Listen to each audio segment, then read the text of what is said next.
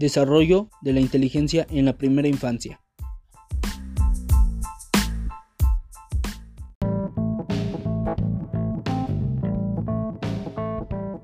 Hola, ¿qué tal? Muy buenas tardes. Hoy en este espacio hablaremos de lo que es la inteligencia y las fases por las que pasó la educación.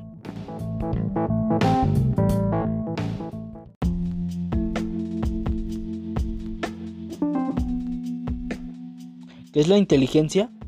La habilidad para adquirir conocimientos, habilidad de pensar y razonar con eficacia y manejarse en el entorno de modo adaptativo para poder resolver algunos problemas. Se basa en tres elementos, la capacidad de adquirir conocimientos, los conocimientos adquiridos y el uso que hacemos de ellos. Pues debate que la capacidad depende de la herencia biológica los conocimientos de las oportunidades educativas a las que tenemos acceso y cómo lo usamos de nuestra experiencia previa.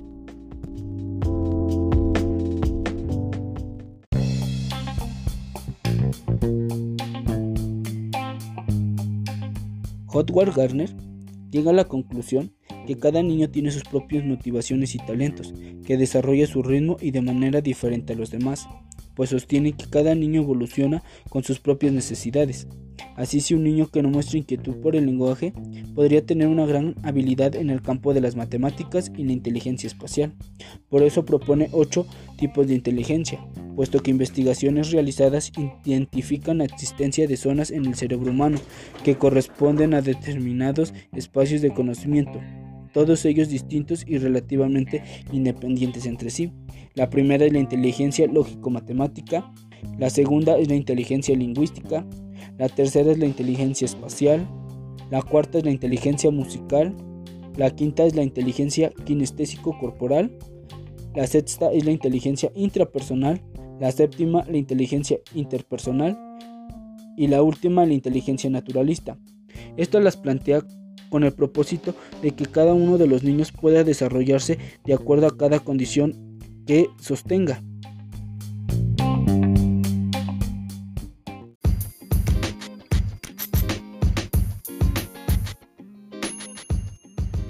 Como sabemos, hoy en día todo evoluciona y la educación no se queda atrás, por lo que mencionaremos cómo era la educación en diferentes periodos de la historia.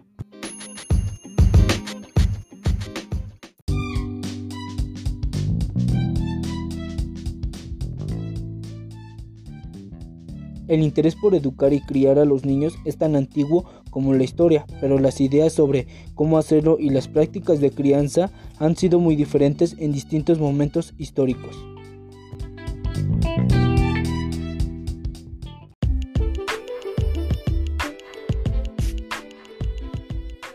La educación en Grecia y Roma.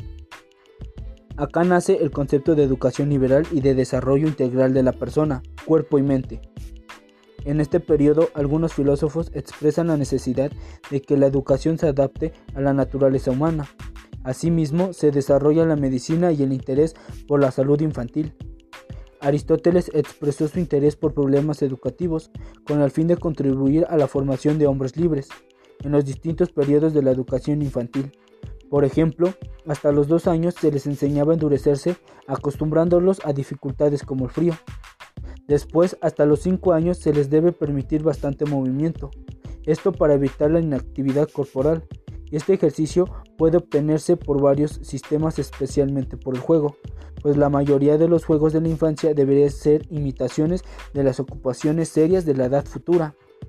En la Grecia clásica se define la necesidad de que los ciudadanos varones se escolarizan primero, recibiendo una instrucción informal como leer, escribir y educación física. Por consiguiente, se les da una instrucción formal como literatura, aritmética, filosofía y ciencia.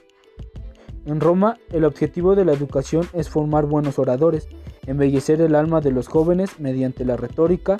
La escolarización se divide en tres etapas. La primera, ludus o escuela elemental, de los 7 a los 12 años. La segunda es la gramática, de los 12 a los 16 años, lo que es la prosa, el teatro y la poesía. Y la tercera es la retórica, desde los 16 años. Esto se basa en el estudio de técnicas de oratoria y declamación. Acceden a la escuela solo los ciudadanos libres. Hasta los 12 años las escuelas eran mixtas y a partir de esa edad el destino de los niños y niñas se separaban. Solo proseguían estudios los varones de familias acomodadas y opcionalmente algunas mujeres con un receptor. Eso dependía exclusivamente de la voluntad de su padre. Por lo que en general el que una mujer estudiara filosofía o contenidos similares se consideraba una segunda peligrosidad que próximamente los llevaría al libertinaje.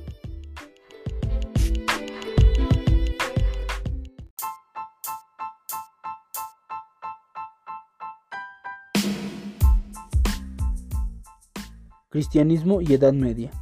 Podemos comprender que para Grecia y Roma la institución social más importante y la encargada de la educación era el Estado. Durante la Edad Media, por influencia del cristianismo, es la Iglesia. En la Edad Media, el objeto de la educación es preparar al niño para servir a Dios, a la Iglesia y a sus representantes, con un sometimiento completo a la autoridad de la Iglesia.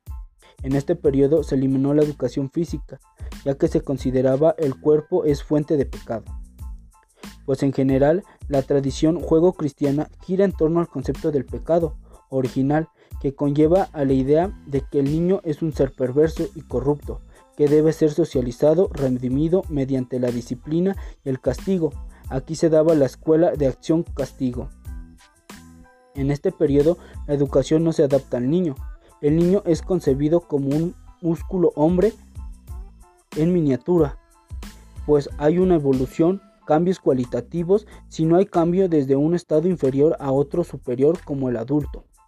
Una frase que recalcaba mucho solo era el tiempo puede curar de la niñez y de sus imperfecciones. En este periodo el niño debería ser educado para ser reformado, pues educar y criar implica el cuidado físico, disciplina, obediencia y amor a Dios. En este periodo solo accedían a la escuela algunos varones y las mujeres no. Durante la Edad Media, el niño es utilizado como mano de obra.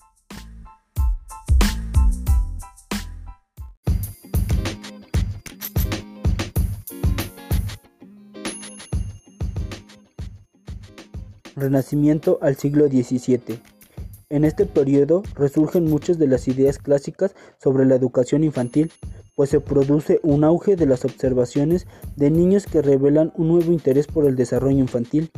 Erasmo manifiesta cierto interés por la educación infantil y Luis Vives también expresa su interés por la evolución del niño, por las diferencias individuales, por la educación de anormales y por la necesidad de adaptación de la educación a los distintos casos y niveles. También destaca su preocupación por la educación de las mujeres. Esta idea centrada en Comenius, que insiste que debe ser educado tanto niños como niñas, y en el papel de la madre como primera educadora. Define la escolarización obligatoria hasta los 12 años y señala las ventajas de la enseñanza elemental en lengua materna. Eroar plasma en su diario su infancia y juventud y un consejo que le dio Henry IV para educar a su hijo, que aplique el castigo físico tantas veces sea necesario, porque puedo asegurar por mi propia experiencia que nada me ha hecho tanto bien en la vida Lockett insiste en la importancia de la experiencia y los hábitos, proponiendo una visión del recién nacido como una tabula rasa o pizarrón blanco, donde la experiencia va a ir dejando sus huellas. Es decir, el niño no nace bueno ni malo, sino que todo lo que llegue a ser y ser dependerá de sus experiencias.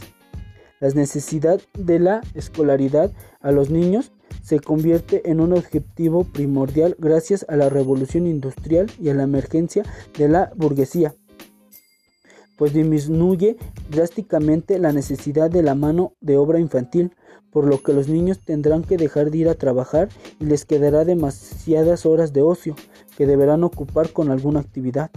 Los cambios en la vida social y familiar promueven un contacto más estrecho entre padres e hijos.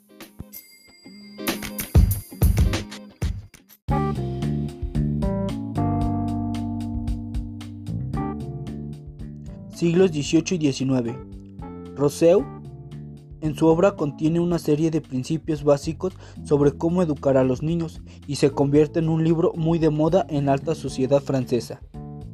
Entre sus ideas más influyentes y conocidas está la de que el niño es bueno por naturaleza, nace así, al menos, y es la sociedad la quien puede llegar a pervertir las buenas inclinaciones del niño. Por otro lado, define con vigor que toda educación debe adaptarse al nivel del niño, la importancia de la acción y experiencia, y no solo de la palabra para adquirir el conocimiento pues critica las prácticas instructivas excesivamente memorísticas. Sostiene que el niño es un ser con características propias, que sigue un desarrollo físico, intelectual, moral y resume sus ideas en la frase, el pequeño del hombre no es simplemente un hombre pequeño. Rousseau decreta que la educación debe ser obligatoria e incluir a la mujer. Pestalozzi promueve la idea de kindergarten, o escuela preescolar y destaca la continuidad educativa entre escuela, hogar, comunidad, la importancia del juego infantil para su desarrollo y la necesidad de la interacción y contacto entre padres e hijos. En este periodo se plasmaron los principios fundamentales. Primero, la participación. Los niños como personas y sujetos de derecho pueden y deben expresar sus opiniones en los temas que les afecten, sus opiniones deben ser escuchadas y tomadas en cuenta para la agenda política, económica o educativa de un país. Segunda, la supervivencia y desarrollo. Las medidas que tomen los estados por parte para preservar la vida y calidad de los niños debe garantizar un desarrollo armónico en el aspecto físico, espiritual, psicológico, moral y social de los niños, considerando sus actitudes y talentos. Tercero, interés superior del niño. Cuando las instituciones públicas o privadas, autoridades, tribunales o cualquier otra entidad deba tomar decisión respecto de los niños y niñas, deben considerar aquellas que les ofrezca el máximo bienestar. Y por consiguiente y último, el cuarto, no discriminación. Ningún niño debe ser perjudicado de modo alguno por motivos de raza, credo, color, género, idioma, casta, situación, a nacer o por padecer algún tipo de impedimento físico.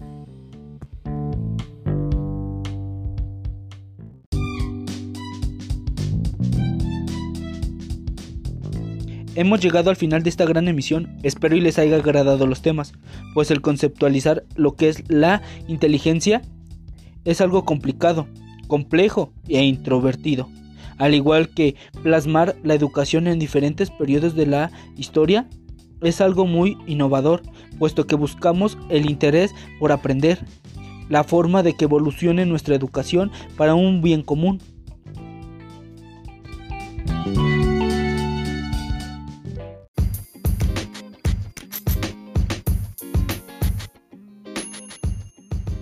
Hemos llegado al final de este su gran programa. Desarrollo de la inteligencia en la primera infancia. Los espero para contactarnos en otra emisión más. Hasta luego.